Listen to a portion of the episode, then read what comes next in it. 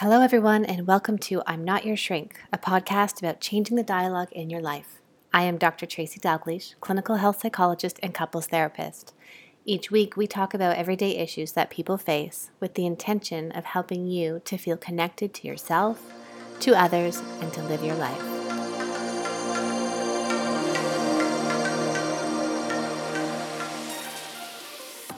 Hey everyone, thanks for tuning in to another episode. I am sitting with Andrea Plitz. She is a registered physiotherapist, yoga teacher, and a mother, and she has a clinical focus in women's and pelvic health, including pre and postnatal care.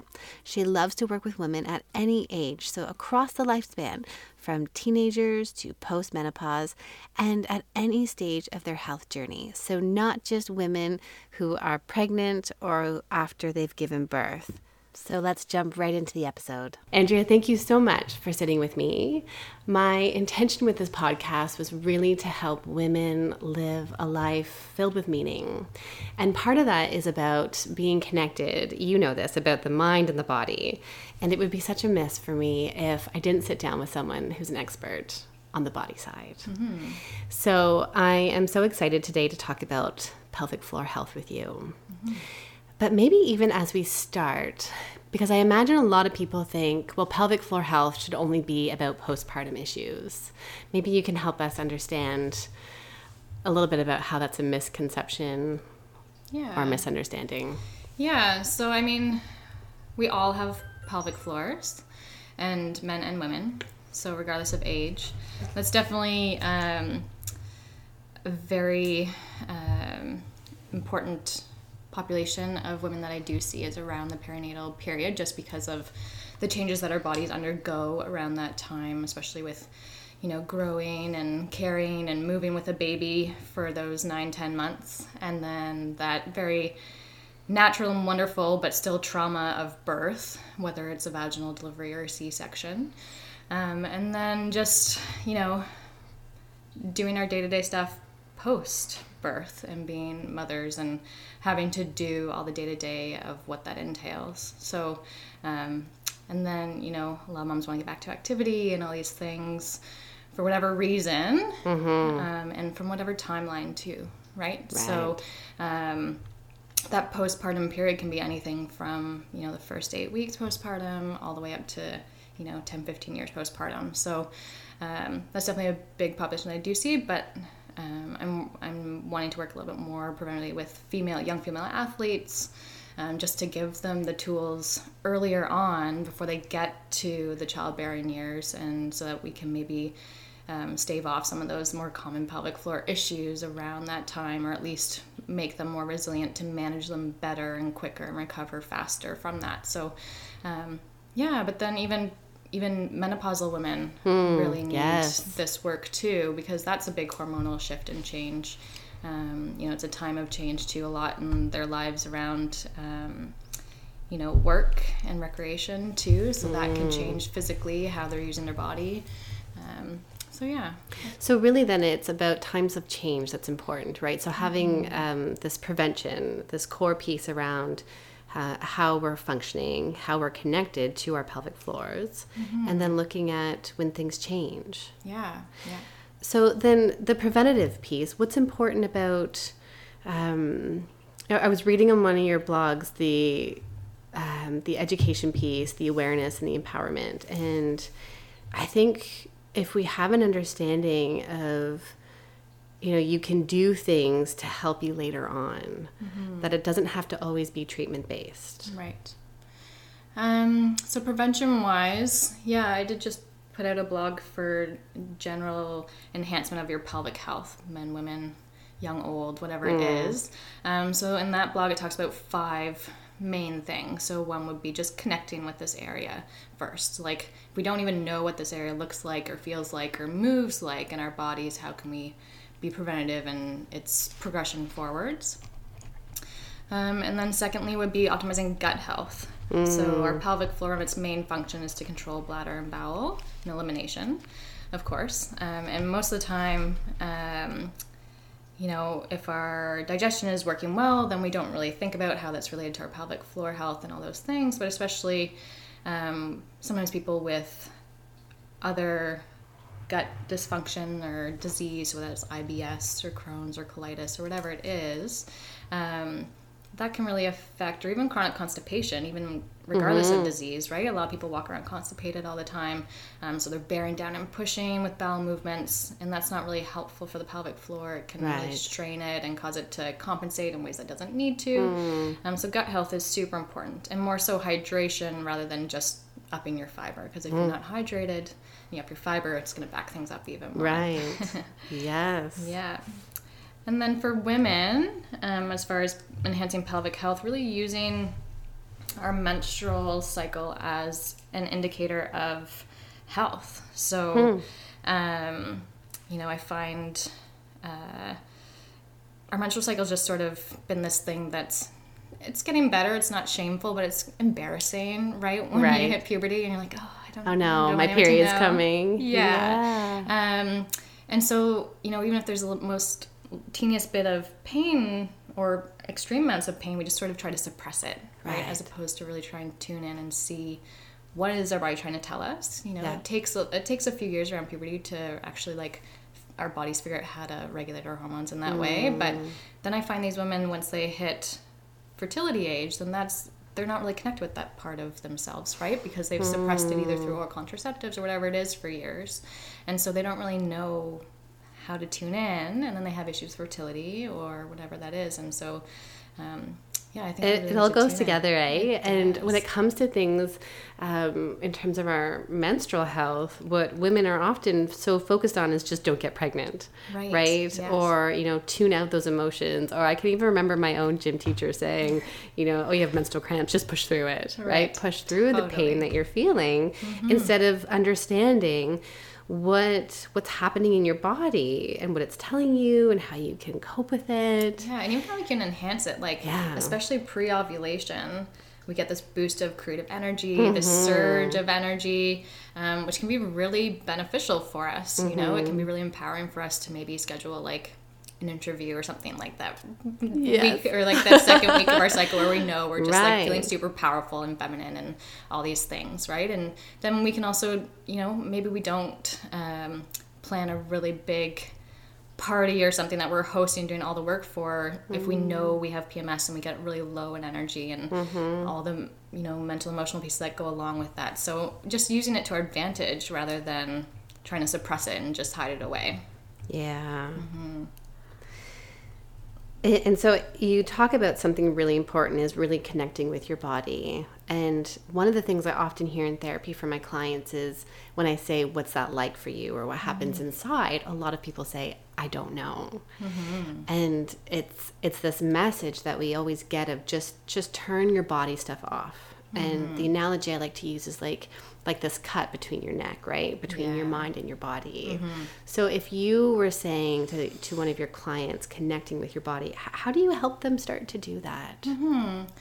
definitely meeting them where they're at right? Mm. Some people are really body aware and can tell you like my left baby toe is you know achy today or mm. whatever it is. Um, some people are just so used to pushing through and they're like what do you mean? Right. what does my body feel like? Like it's just there and it's doing its thing. I don't know. Yeah. um, i mean the first part really i get them to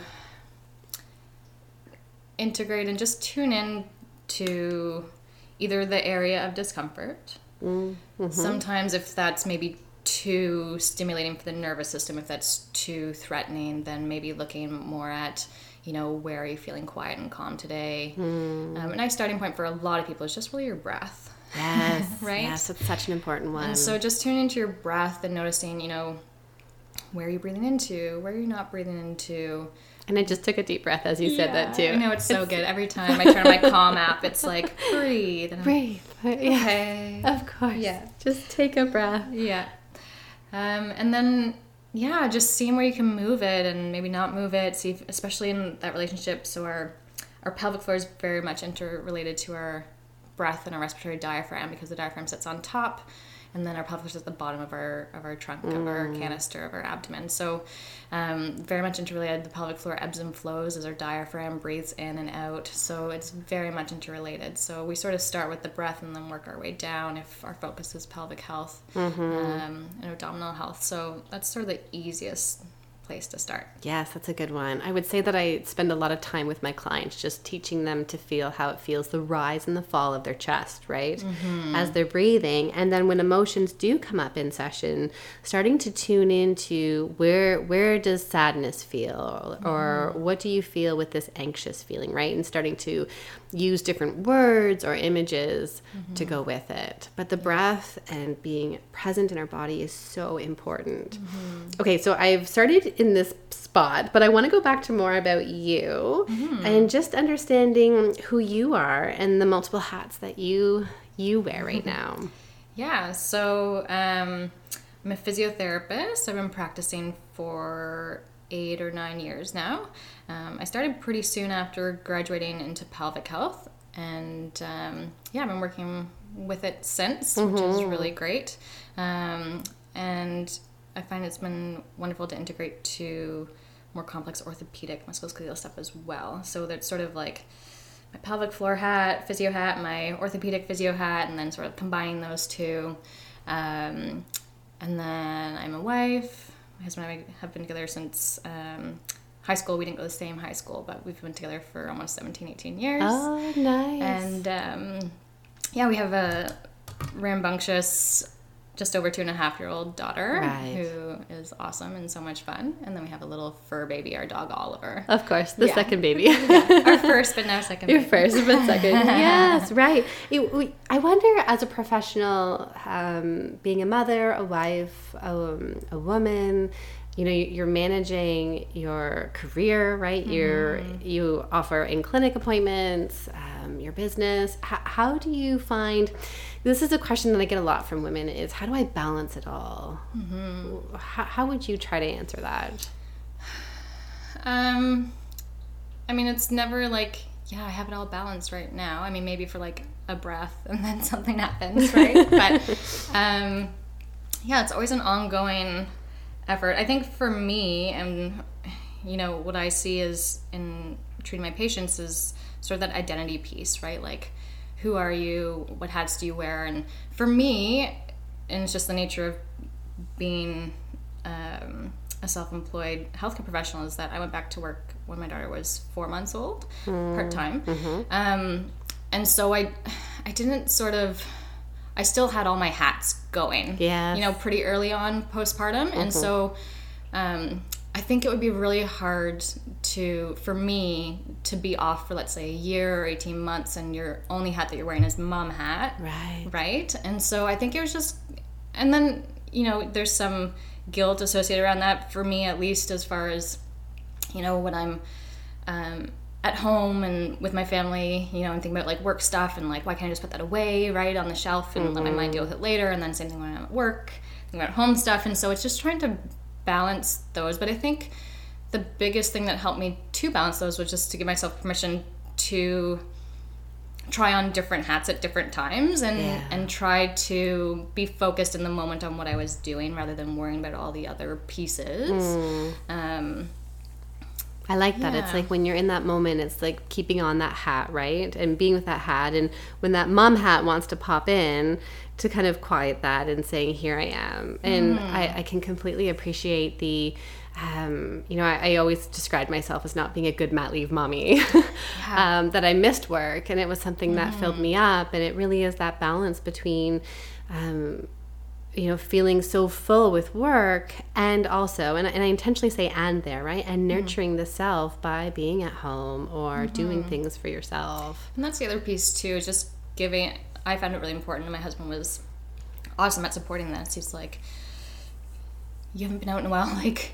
go for a run or go to yoga or whatever it is and Right. you know or even just encourage me like oh i think i might go to yoga tomorrow morning like does that work for you guys you know um, what we want to do on the weekend he was you know i get up the next morning i'm like oh i think i'll stay home. He's like you really want to go to yoga. And i was like okay thanks for the encouragement again right, like and so just having that support network whoever it is to just give that little extra nudge when maybe you're just you know, it, it would have been nice to stay home that morning too, but it also really filled me up, and I really did need to go out to Yes. that class and do just me for that moment, right? And so I think that a lot of moms find it hard to find that space hmm. and to give themselves permission to go and do those independent things those things that will fill them up.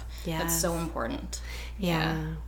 And so I think even you being part of my healthcare team postpartum was a good reminder um, to to look after myself, right? And that kind of nurturing yourself in so many different ways and having that reminder. So my appointments with you, um, for our listeners to know, um, I actually got Andrea's name from another colleague in the city and then referring my clients to you and hearing great reviews and seeing you myself. And I think it's really important to just have that team behind you, right? Whether it is looking after your the physical parts of you or the mental health parts of you. Um, having that support, whether it is your partner or friends, and just holding you to that Yeah. and helping you to care for that whole piece, right? Absolutely. it, it's an interesting piece just kind of going with that that as moms we don't prioritize ourselves eh we feel a lot of guilt being able to say i have to go and do this Yeah, absolutely. what do you think it is that stops us from doing that when it when you think of your clients coming in I don't know. I mean, it's so diverse, and I don't. I mean, I treat in, in what we call like a biopsychosocial model. So, um, especially in, in pelvic health, I find it's even more important to look at you know mental health and support systems and activities and all of the pieces. So the biology, which is the physical, which is my main domain of, of practice and care, but then also what is the psycho and what is the social components piece, and how is that contributing to um, the health of the biology. So whether that's maybe a limiting factor, right? If someone has, um, you know, some postpartum depression, for example, and they are feel really isolated, and they, especially in the winter, and they're not going outside, right? Like. Um, or they just have no time to because they have two or three kids at home they have no time to do their physio homework then i need to chat with them and figure out okay what else is going on how can we make this most successful for you um, in that moment yeah yeah it's this piece about being able to prioritize and focus on on on us right? And i think we forget that you know even the example of I love using cell phones as an example that y mm. you, know you have to charge your phone and you can't just keep using your phone endlessly. And it's okay to put your phone and charge it right, Yeah. and and then even the push the analogy further is when the battery is lower and you go outside and it's cold and it dies even faster right? Yes, true. That for ourselves even we have to think of these ways of being able to plug ourselves in and to recharge and to do that in between things that it's not taking away time from you as a mom and you being a great mom Right. um, but rather that it, how can it nurture that piece of you? Absolutely. Right. yeah. Yeah i'm not sure i mean everyone's so different that's why people go and see you is to figure out right how can how can they improve their mental wellness to do all the things that they want to be able to do. Um, and yeah i chat with it a little bit with patients but definitely not as in depth as you and that's when i just refer them to you. Okay so i personally before having a baby never heard of a pelvic floor physiotherapist. Are they new? They're not new. Um, I think they've been in at least in like Quebec and Ontario. We've had pelvic floor physios, albeit they're probably like the original four, six between here, Montreal, Toronto. They're probably about six, um, starting in about I'm gonna say like early 90s.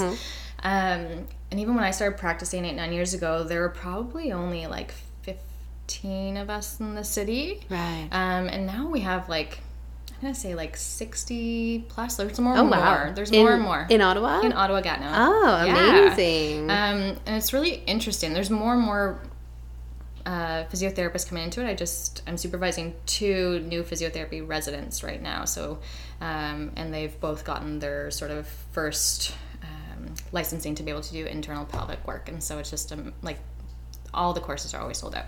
People want to help people and um, yeah, so it's growing. Right. and so even what you said at the beginning in the sense of that we're moving just from a treatment model, right? That it can also be part of prevention. Absolutely. Um, yes. Or More and more. Treatment throughout the, the lifespan. lifespan. Yeah, more and more though. I'm having even pregnant women come in, um, or even postpartum if they didn't come in prenatally and say, "I'm doing pretty good, but I just want to check up to like make sure everything's okay, Mm-hmm. see anything prevention wise that I can do to help get me back to my sports a little bit faster, or to help Yeah. prevent leaking when I get back to my long distance running or whatever it is. You know, help prevent my abdominals." Um, from working overtime and too much for the next pregnancy, right? So more and more, like yeah, a lot of women are really focused on this prevention piece, which is great. That's great. Mm-hmm. Okay, so then when somebody says, I don't do jumping jacks anymore because I might pee a little. Right. So is that something that we should just accept as women who have given birth? I mean, no. If you really want to do jumping jacks, we are going to work with you to be able to do jumping jacks where you don't pee your pants. So there's, you know, this saying like in pelvic, well, I'm sure with a lot of things, but in pelvic floor physio, so all these symptoms are common. They're not normal. So um, I sort of liken it to like, you know, antibiotics. You know, before the advent of antibiotics, people would definitely die from like a flu or an infection of some sort, right? Um, and obviously, you won't die from leaking urine, maybe of embarrassment, but otherwise, you're okay. I Um, I do wear black pants when I work out, just Smart. in case. when I'm at the gym. yeah, but then I mean, so there's treatment for it, right? And so why would you live with it, Right. right? So it's common, but it's not normal, and we can help it. So I think that's important right there, what you said, because I had read that in your blogs as well, Mm-hmm. that it's common, but it's not normal. right, yeah, That this is something, so what, what I understand from it is you don't have to keep accepting exactly. that this happens, or if Yeah. you want to do a certain physical exercise, that you can. hmm And you can do it through some concerted effort and rehab, um, not doing it while you leak or while you're in pain or whatever it is. Right. Yeah. And I think that would be the other po- important piece to add to that is it's not just about um, incontinence. Right. It's not just about leaking. That's what a lot of people think about when they think about you know pelvic floor physio because it's um, the most common one, I think. Yes, it's the Um, one we most often talk about. yeah, because it's also the most embarrassing, Right. right? So, um, yeah, but pelvic floor physio, um, obviously, it works with the function of the pelvic floor muscles. So we have um, three layers of these deep, um, superficial and deep pelvic muscles that have different functions. There's five functions. Um, and one of the main ones is um, part to be working as part of the core. So it should be working as your deep stability system. So um, sometimes if you have a lack of core strength and that's not just sit-ups and planks and all those things. It really has to be a lot more integrative. But um, yeah it can lead to symptoms of the pelvic floor. So that's typically what we think about with pelvic floor dysfunction. So symptoms of the pelvic floor being leaking Yeah. urine you know constipation possibly leaking some stool Yeah. um, pelvic pain, so pain with intercourse, all those types of things. More holistically, than two it could be related to pelvic girdle pain, so pain in the symphysis pubis, so in the front bone at the bottom of the pelvis, typically um, felt during pregnancy or soon post. You know, tailbone pain, um, pain with menses, all these different things. So anything that's um, you know, symptomatic within the pelvic basin relates to pelvic floor physio. But then on top of that, too, because of its relationship to the core, is also abdominal dysfunction. And so that's where a lot where we work with pre and postnatal is around the abdominal wall and how that relates to pelvic floor, just because they should work synergistically together. Um, and so if one or the other, abdominal wall or pelvic floor, is not working well, in a balanced state, then that can lead to any one of those pelvic floor symptoms I just mentioned. But it can also lead to other injuries like, um, you know, recurrent injuries of, of whatever shoulder, hip, you know, hip pain. It can lead to back pain. It could lead to whatever it is. So sometimes um, it's not just about leaking urine or Yes. or that type of thing, but it can pelvic floor physio can be warranted in other ailments too. Even headaches. I treat headaches sometimes, and there's a pelvic floor component, right? Oh, So- interesting. yeah. Okay. So, I mean, the pelvic floor is part of your whole body. Mm. And so, in that way, pelvic floor physios are an interesting um, point in the system to help others who maybe not have gotten better with traditional physio or more external physio where they you know external physios and traditional physios are integrating more pelvic floor by you know looking at just some people do Kegels, but sometimes Kegels aren't the best. And um, so they're trying to integrate, but pelvic floor physios have a unique education that we can really look internally and, and see how it's relating to whole body and, and make that change and see how it's um, relating to their complaint and lack of performance potentially.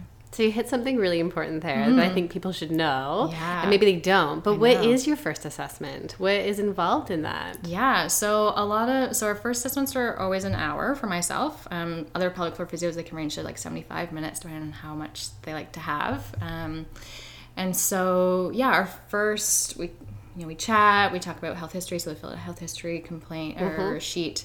Um, you know, and inevitably they forget something or think that's not relevant to why they're leaking in their um, in their workout. But leaking or pain on intercourse, or, pain, yeah, or the migraine piece, migraine piece, yeah. yeah, tailbone pain, hip pain, right. Um, endometriosis even. Hmm. Um, yeah, so we chat about the health history. So we go through that. We talk about why they're there and what their expectations are for physio and all these different types of things. Um, yeah, and then I'll I really spend a lot of time going over the anatomy. So I get on my iPad and my um, anatomy slides and just tell them where we're going and mm. why we're going there, what we're looking for, and then based on their history, this is why I want to go to this other place potentially. Mm-hmm. Um, yeah, and then we'll go through um, an assessment. So it depends on what they're coming in for. If they're coming in for, let's say, um, you know, leaking with running, I will do more of an integrated assessment looking at how are they running. So I'll also break down the the task of moving, so single leg standing with rotation of the rib cage and that type of thing, um, and see how everything's sort of relating to one another. Mm. Um, that so gives me sort of an idea of where to start on sort of where the best place in the body is to start an intervention. Sometimes it might be pelvic floor, sometimes it's not. Um, most, so that's even yeah. interesting right there, eh? So that um, when you're doing that assessment, it's not necessarily that you're you're going because I think the misconception, and I'll say it for myself, is that mm-hmm. we're going to, you're going to see a pelvic floor therapist and you're going to do a Kegel. You're going to learn how to, to Kegel properly, right? Right? Yeah. But you're even saying during that assessment, I want to see where am I starting because I'm not necessarily starting right there. I'm not necessarily starting the pelvic floor, and that's a unique perspective for pelvic floor physios. That's a right. different type of training that I've taken, which is one of the strengths that I completely see with you, right. and that I love working with you. Well, yeah. also with my clients right. when they see you, but also with myself because it's taking that person as a whole. Right. Right. So yeah. then you you don't just narrow in and treat one symptom. Right. Right. Yeah, and a lot of the time there can be. Um, you know local dysfunction of the pelvic floor even if their main we call it a driver is is outside of the pelvis. But um, and so on that first assessment depending on the complexity of their history and that type of thing we may or may not do an internal exam based on what I find. Most of the time, I will just to get sort of an understanding of their baseline competency and what the pelvic floor is doing at rest. Mm-hmm. Again, I will assess how are they kegling. What mm-hmm. is your conception of a kegel? Sometimes people just squeeze their bum and nothing happens in the pelvic floor. So, you know, and then it's sort of retraining that piece, looking at breath. Right. So, you know, if you breath hold all the time, your pelvic floor is going to have a hard time to lift and contract and, mm-hmm. and stabilize things. Um, sometimes it's looking at too, you know, how does the pelvic floor relax after it activates, and right. um, how does it relate with the rest of the core and the abdominal wall.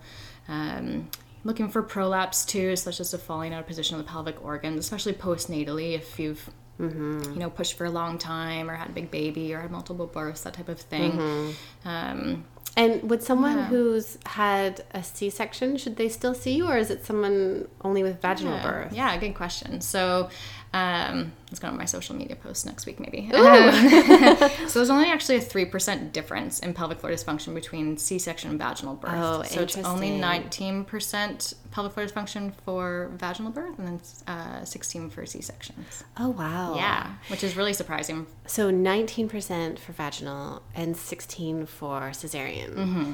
which I think is such that's that's so That's minimal. one study, Right. Right, and I'll have to go back and look at. But in general, though, because I think what we and I know for for myself, that's often the thought that I've had of, well, if it's cesarean, then it's fine, right? You didn't Mm-hmm. Right. push, there's no Yeah. changes, Yeah. everything goes back. Absolutely. Yeah. So um, that's definitely a misconception too. I mean, the big thing is that you carried and grew this baby for nine, ten months, right? So your body and and how your deep core is working, how your pelvic floor is working, is all changed mm-hmm. over that time period.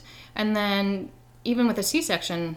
Did you have an emergency C-section? Did you go into labor? Did you push and then did you progress to a C-section, mm. or was it a planned C-section? Right, and those things can make a difference. Mm-hmm. Um, yeah, and so I think it's more important to, and then post, right? Like, how did you move postpartum? Even Hmm. a C-section. I mean, it's it's hard to compare C-section versus vaginal delivery because sometimes they're equally debilitating, right? Oh, so absolutely. Depending on tearing, on um, oh, yeah. all kinds of different issues, All healing kinds. from the cesarean. Totally, yeah. Right. had infection or complications, you know, all those different types of things. So, um, yeah, it's not just about the delivery for pelvic health, and that's I think that's important to know because, like you said, everyone just thinks vaginal delivery. You know, of course, I'm going to have some issues, so it's normal. My doctor said so, and so whatever. I'll just wear a pad all Right. the time. Right. Right. Five years later, still, you know, someone's still wearing a pad. Exactly. Yeah. So, um, yeah, and then we can even look at, you know, there's pelvic floor dysfunction in women who have never had children, or pelvic floor dysfunction in young female athletes. right. right? And so it's not just about childbirth, but that is a big component of who I see just because of the nature of, Of the nature of it, right? of it. Yeah. I th- I'm thinking maybe this is a, more of a clinical cre- question, but pelvic floor dysfunction would that also relate to you know the other clinical terms like we use like vaginismus or dyspareunia, pain on intercourse? Mm-hmm. Yeah. So would they kind of go hand in hand then when you're talking about pelvic floor dysfunction? Yeah, so pelvic floor dysfunction includes, um, yeah, so bladder bowel dysfunction, Okay. loss of it, Yeah. or retention. Yeah. Right. It can also be pain, Pain. with elimination of bladder bowels, and then also just pelvic pain Yeah.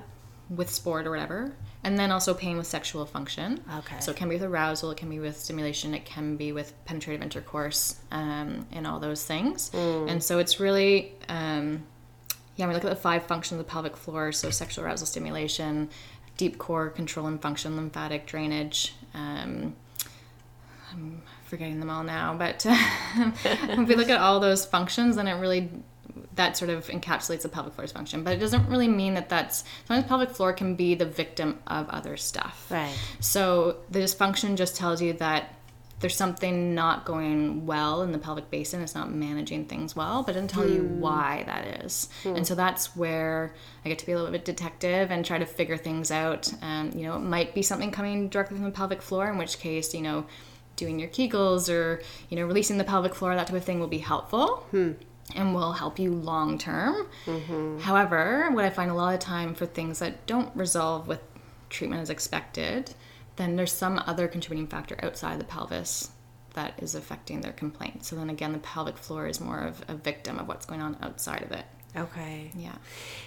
And then talk a little bit about infertility, right? Because I think that that's an important piece when it comes to our pelvic floor functioning. Hmm. So, infertility is, um, as far as the way pelvic floor physio is treated, is newer to be treated. So, um, the way I got into it was more treating women with endometriosis and pelvic pain, dysmenorrhea, so pain with periods and their cycles. Yeah. Um, and then seeing a few of those patients a few years later when they're trying to conceive or that type of thing. So then working on more the fertility side of it. Because it's not really a mobility function issue, so it doesn't typically fall within our Okay. um, realm of treatments, but uh, they find it really helpful. And so, yeah, I find especially we so as physios we sort of work with the mechanical side of it. So for women who have mechanical infertility or unexplained infertility at times, um, What do you mean by mechanical infertility? so mechanical, if so, let's say they have a history of endometriosis. And there's lots of adhesions in the pelvic region, um, and so, or let's say they have an occluded fallopian tube um, that is manually, anatomically, physiologically Okay. restricted. Um, in that way, we work a little bit more specifically. So. we work on the, the physical, um, whereas let's say with fertility, whether it's through um, physicians or naturopathic medicine, where they work more on the biochemistry of the system. So, um, what was the question? Talking about infertility. Thank you. And the the mechanical piece. yes. No, that's helpful. Yeah, so with um, with um, with mechanical infertility, I really focus on just tissue mobility of the pelvic um, and reproductive organs. So it doesn't necessarily relate to pelvic floor per se, because the pelvic floor is a group of muscles, um, unless they have pain with penetration or they're they have vaginismus where they're a, unable to have intercourse because of pain. Then Yeah. for sure we work on that. Right. Um, but a lot of time with the mechanical infertility women that I see, it's more related to releasing and getting the uterus moving well, aligned well, the ovaries and fallopian tubes moving and aligned well. Um, you know, looking at digestion and maybe some of the um, visceral mobility of the organs and make sure that that's moving well, so that then the circulation to the reproductive organs and lymphatic drainage away from can be optimized. So we're looking more like the physical environment optimization rather than um, anything else. Then so that the medical side of things can biochemically optimize. Right. Yeah. Right. Oh, that's so interesting. I it just really fits with the a whole person, right? Yeah. Looking at the whole, so that it's not just um, here's this issue and take this medication. Right. Right. Yeah. Okay, so my question always is: is what is that proper Kegel? What Right. What is that? Yeah. So, um, like I said, we have three layers of pelvic floor muscles. Okay. The Kegel works mostly the second and third layer, so the mid and the deepest layer. Okay. Okay. And then how does someone know if they're doing it properly? It's tricky because everyone has a different conception of what a Kegel is, right? What that feels like. And so the pelvic floor is attached to four bones. So it's attached to your two sits bones, right and left, and then the pubic bone and the tailbone in the back. So if you can imagine that diamond shaped set of muscles, that's sort of like the bottom of a bowl Yeah. in the pelvis. So a Kegel is not a strong, powerful, moving muscle contraction. It's a tensioning, subtle um, contraction that is sta- stabilizing in focus. So it should be gentle. It should be subtle, and it only really the pelvic floor only really moves a few millimeters, so it doesn't actually move that much. Okay. Um, so I get people to when they're first starting, unless they've been to see whoever and have lots of awareness in their pelvic bowl and that type of thing. Um, I'll get them to start with their breath. So it's much easier to coordinate your pelvic floor and your Kegel with your breath because we're sort of you can think about it like a piston. So the diaphragm's at the top of the abdominal cavity and the pelvic floor's at the bottom. So they should move down together and they should move up together. So on the inhale, the pelvic floor um, gets pushed down because the diaphragm is getting pulled down in order to make room for the air in the lungs. So then, consequently, the organs that are suspended off the underside of the diaphragm come down, and so then pelvic floor should relax on an in breath. On the in breath, Yeah. the pelvic floor relaxes. That's yeah. right. On the exhale is when the pelvic floor should naturally rise and do a reflexive activation. So if we think about a cough or a sneeze, which a lot of women leak on, um, a cough or a sneeze is basically a forceful exhale, right?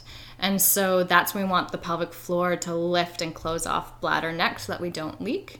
Um, but there are many different compensation strategies that make that really difficult to do.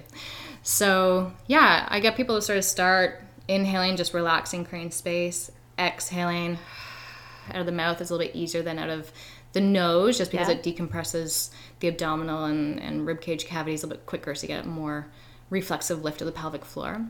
And then to connect to pelvic floor consciously, you can there's all this talk about picking up a bean or whatever it is, but I, I don't know what you have never picked up a bean with my vagina. So No, I it's, have not. it's hard to conceptualize that. It might work for some though, right? It might work for some, so that's fine. Okay, We have so- different cues, but I like to be more specific based on the line um, of the fibers of the muscles that we're trying to activate. Okay. Okay. So I'm still thinking about the bean. I know. it's hard to let go of. Um, so on an exhale, you can think about it. So we'll sort of work from the front to the back. So you can think about closing front to back. So you can think about um, maybe winking the clitoris backwards or closing pubic bone to tailbone. It's going to be very gentle because those muscles are like thin or not even as wide as your pinky finger. Right. Um, and then you can think about um, stopping pee. It's not my favorite first thing go to, but Yeah. um, just because typically when we think about pee, we tend to think about our lower belly and we tend to like grip and clamp and that type Yep. of thing. So that's not my first go to, but um, it does activate specific muscles in the second layer. um, and then you can think about closing sits bones. So sits bones coming together towards center. Mm-hmm. So these are gonna be all very small, minute sensations. Um, the next one will be a little bit bigger. So this one you're closing back to front. So without tilting the pelvis or moving the pelvis in any way, just think about drawing the tailbone up towards the pubic bone. Um, sometimes I get people to imagine they have like a sweet unicorn tail or something, and they can like tuck it between their legs, um, or whatever your favorite animal of choice is. I like unicorn. Unicorn Yeah, works. Unicorns all on trend right now. Um, then you can also think about stopping gas. Yeah. So again, a little bit more posterior. Okay. Um, those are the main ones that I get people to try. I have a few more on my sleeve if people don't get those ones, but typically they get those. Yes. Yeah. those are some great ones. yeah. Yeah. I think you're talking about so many important, so so many, so much rather um, that we really need to be aware of in terms of just connecting. I mean, we've talked about even just the importance of the breath, um, the importance of prevention, um, the importance of just tuning into your body and listening to it. Um, what what is this thing called Kegel and Yeah, I think that's. I think another piece that I just want to make sure that we get to is that um, it's not all about Kegels. So Yes. there's this huge push for doing Kegels just because you're going to give birth and then you have to do them for the rest of your life because you gave birth. Um, I remember I went to one prenatal yoga class at one time and I was like blocking my ears, like, la la la la, please stop saying that to people. Right. But um, so I think that's important to say again though it's not all about Kegels. It's not all about Kegels. So if Right. we think about, we need balance, right? Mm. We need strength and we need relaxation. We need Mm-hmm. length and contraction. So um, Say that again. We we need need strength Yeah. and relaxation. strength and relaxation. And then we need length and contraction. Mm-hmm. So you wouldn't go to the gym and just do bicep curls right. without doing tricep Uh-huh. curls, right? So, Yes. um, or you wouldn't go and do like 100 squats without doing a glute stretch after, right? And so, um, and sometimes too with pelvic health, it can, your pelvic floor being too tight, especially in painful conditions, um, but sometimes also in incontinence, especially urinary urgency, more so women have um, increased tension in their pelvic floor. So, um, doing Kegels can make things worse sometimes. Right. And so it, it's more important than to learn how to relax and open your pelvic floor. Ah. It's more important to create space so that then, because if your pelvic floor is on all the time, it's not going to be strong either. So our muscles function based on length. And so either end of the spectrum, short and tight or long and lean, they, they tend to not have their optimal strength. So you can still leak and still have a tight pelvic floor. Um, so it's all about balance um, and, and integrating it into into yeah into whatever workout or exercise that you're doing, if that's just day to day lifting your kids. Yes. Yeah. Of course.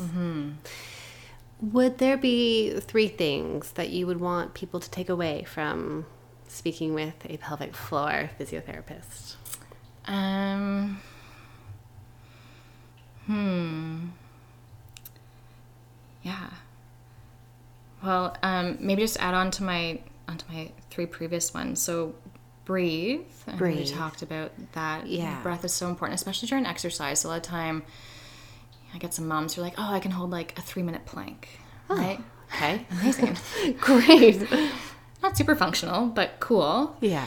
Um, but then how are they doing that, right? And so most of the time they're Hmm. Right, are they tensing? They're puffing up. They're bracing. We have this rigid stability and strength, but we don't have dynamic stability and strength. And that's where you're using your breath and just tuning into your breath during your workout, which is why I love yoga because I keep the breath all the time. Yes. Um, it's just to give you that ebb and flow. And so um, again, it's sort of like that balance between Kegels and what we call reverse Kegels or relaxation of the pelvic floor is just to find that balance of ebb and flow, and it's not just all about strength and being stronger. Um, that can be helpful, but you need to balance it otherwise you're just gonna overdo too much. Um, and then breath. Breath is really important. breath super important um, i mean connecting to that area is probably the second most important that we talked about before is just you know i remember post natally, even though I'm a pelvic floor physio, I did not look down there whatsoever until I went to go see my own pelvic floor physio because I just didn't want to know.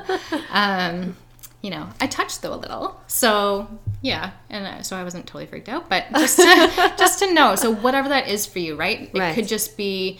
Um, you know, you could look with a mirror, or you could um, just sit on the floor and just breathe into that spot. You could just pay attention to what that area feels like during Shavasana at the end of your yoga class, right? Like it could be whatever it is for you.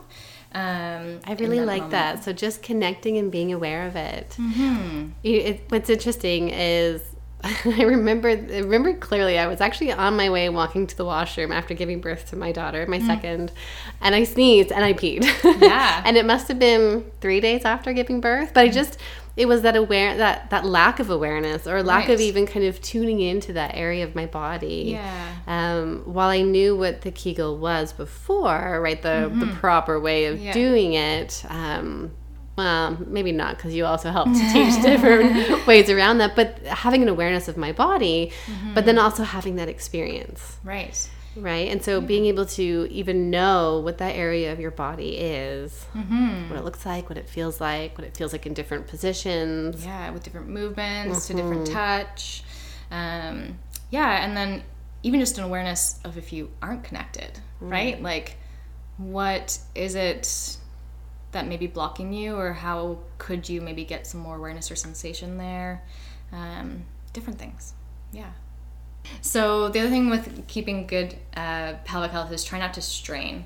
Okay. So, um, a lot of the time people will strain with constipated bowel movements. Mm. Um, and some people I see have no kids, but they've just been chronically constipated their whole life, and so they have pelvic floor dysfunction. Right. And so, um, you know, whether it's on the toilet, straining, so try not to strain, you know, give yourself a little bit more time. Yeah. If you can, if there's toddlers and stuff pulling at you, it might be a little bit tricky, but do your best. Um, yeah, and then especially during exercise, I find a lot of people will breath hold. So we're talking about with plank, they'll just get this rigid strength, and so um, that's a form of straining too.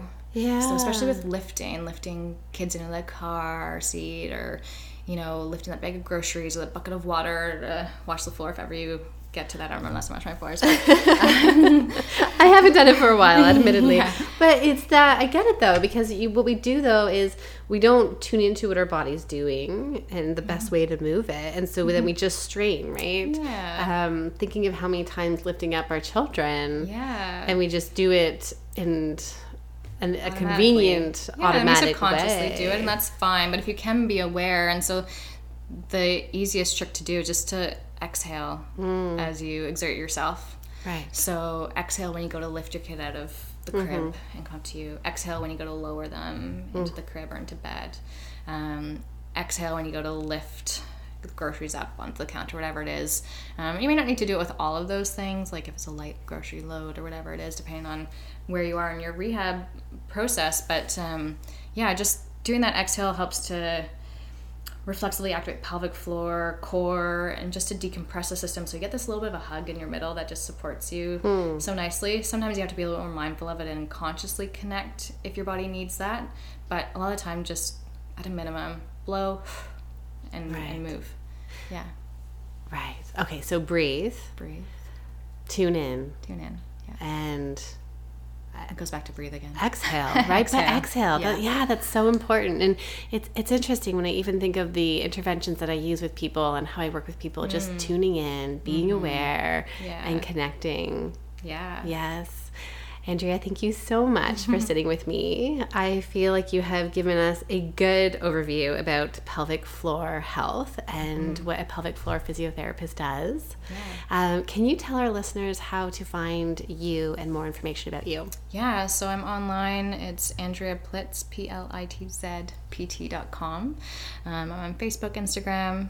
Um, you can also head over to my website, um, and under the community tab, there's a Find a Physio um, listing of all the Ottawa Gatineau pelvic floor physios in town. I update it mm, two, maybe three times a year, so you don't have to come and see me, although I'd love to see you. And then, um, but there's so many wonderful pelvic floor physios in town that it's really just getting help wherever you are and um, whenever you're ready, really.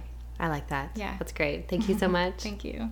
If you're looking for more information on today's show, head over to drtracyd.com or you can find me on social media. If you enjoyed listening to this episode today, I would be thrilled if you left me a review and let me know what you thought.